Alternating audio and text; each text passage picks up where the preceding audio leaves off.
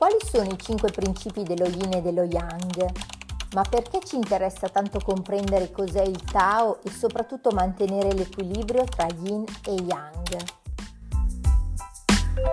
Proseguiamo con questa puntata bonus di oggi l'argomento legato al Tao e approfondiamo di più il concetto dello yin e dello yang. Ti ricordo brevemente che lo yin e lo yang sono le due gocce nere e bianche che dividono in due parti un cerchio. All'interno della goccia nera c'è un cerchietto bianco, all'interno della goccia bianca c'è un cerchietto nero. Sulla base di questo il pensiero cinese e quello della medicina tradizionale cinese hanno sviluppato cinque principi relativi allo yin e allo yang. Il primo principio è che ogni cosa ha due aspetti. Un aspetto è yin e un aspetto è yang. Ecco perché tutto si può dividere in due facce.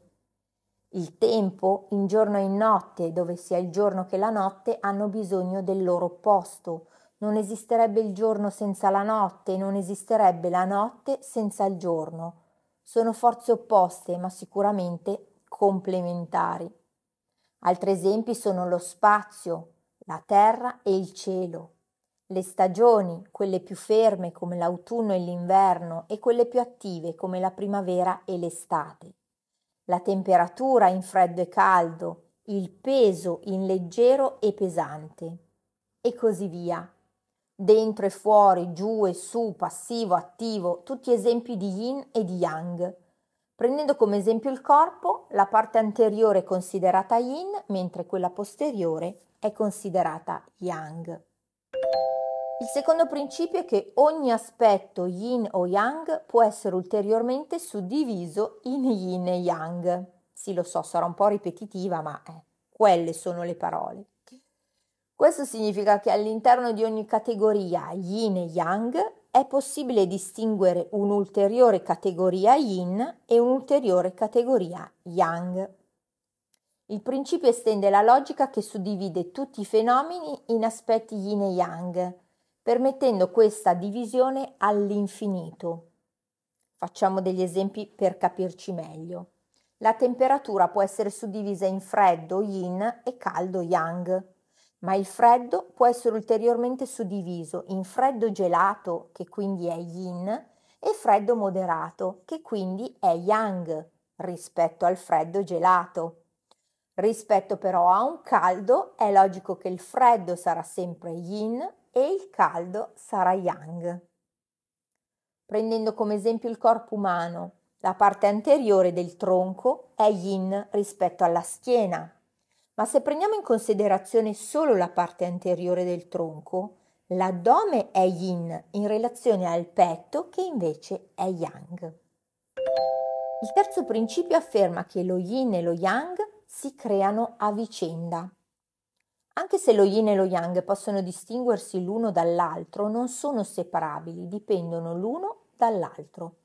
Per distinguere un aspetto yin e uno yang possiamo farlo solo grazie all'esistenza di questi due aspetti, yin e yang appunto. Per fare un esempio, possiamo parlare di temperatura solo grazie a questi due aspetti, di yin e di yang, cioè di freddo e di caldo. L'altezza non sarebbe misurabile se non ci fosse uno lungo e uno corto. Per fare un altro esempio, magari un po' più facile da comprendere, una persona può essere definita passiva solo se un'altra è definita aggressiva. In questo caso passività e aggressività si definiscono solo in questo confronto reciproco. Se una delle due mancasse, non ci potrebbe essere il confronto. Quarto principio, yin e yang si controllano reciprocamente. Se lo yin è in eccesso, lo yang sarà carente e viceversa. Se fa troppo freddo, il calore è insufficiente e viceversa. Quindi lo yin e lo yang rimangono sempre in equilibrio tra loro. Quinto e ultimo principio, yin e yang si trasformano l'uno nell'altro. Questo trasformarsi continuo è la fonte di ogni mutamento. Ad esempio, in una dinamica del corpo, l'inspirazione è seguita sempre dall'espirazione. Periodi di attività intense e affaticamento per il corpo devono essere seguiti da periodi di riposo. C'è armonia quando le proporzioni di yin e di yang sono relativamente bilanciate. Va di conseguenza che c'è una disarmonia quando le proporzioni non sono in equilibrio.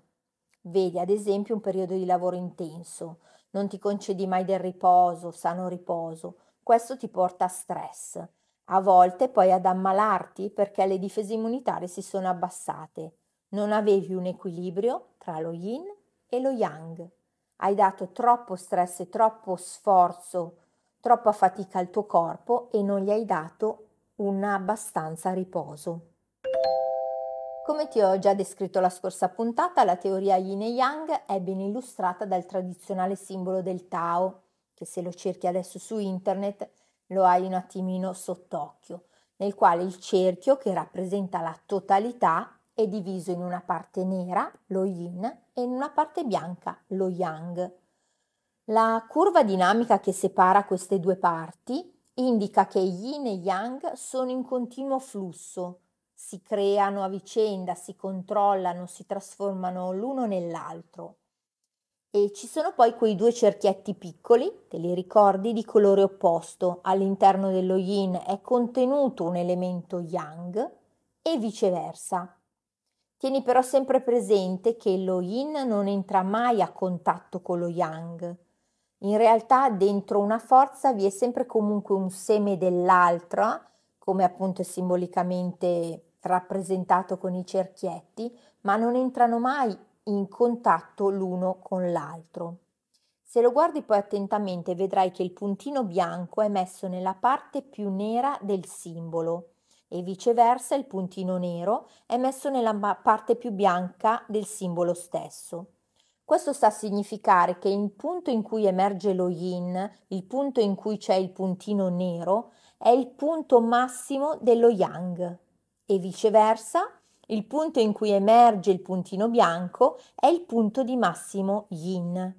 Questo significa che nel massimo dello yang, adesso un po' uno scioglilingua, eh, ma nel massimo proprio di, di, energia, di espansione dello yang, si genererà lo yin, perché in quel momento diminuirà lo yang e viceversa, nel massimo dello yin, quindi del nero, si genera il puntino bianco che inizierà invece poi a emergere. Questo ci aiuta a spiegare appunto come il primo possa trasformarsi nel secondo e allo stesso modo il secondo possa trasformarsi nel primo. La cosa più importante da ricordare e più difficile da capire è che ogni cosa, ogni fenomeno contiene entrambi gli aspetti di questa dualità solo con differenti gradi di manifestazione. Questi rapporti possono indicarci molti aspetti della vita di ognuno di noi, sia che ci si trovi in una situazione di salute che di malattia, perché nell'approccio olistico tutto viene suddiviso in yin e yang, organi, visceri. I primi ad esempio sono considerati più yin e i secondi sono yang, zone del corpo e così via.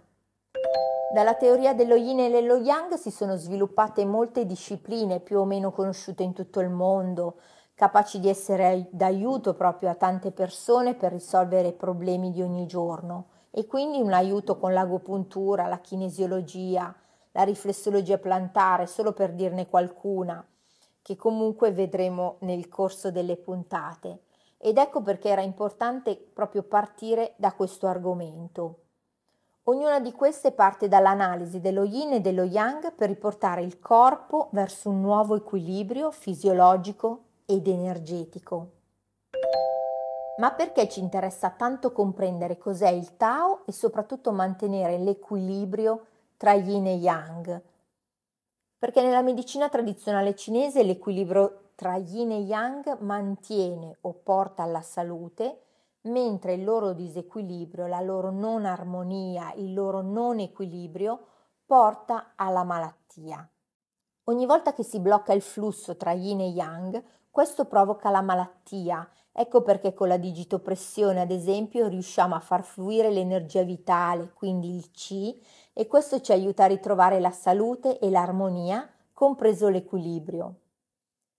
Quindi riportare in equilibrio yin e yang è quello che ci serve per rimanere in equilibrio e in salute. Un vecchio libro della saggezza cinese dice Ciò che è vecchio risorgerà, l'eterno ritorno è il movimento del Tao. E associato al Tao c'è il principio del non agire del Taoismo, che a volte viene confuso con il non fare qualcosa. Nella loro concezione invece non agire vuol dire lascia che le cose seguano il loro corso e facciano ritorno al Tao. Al concetto di non agire è associato anche il Chi, l'energia vitale, ma di questo ti parlerò nella prossima puntata. Non perdertela tra 15 giorni. Un bacio, mia beautiful swan.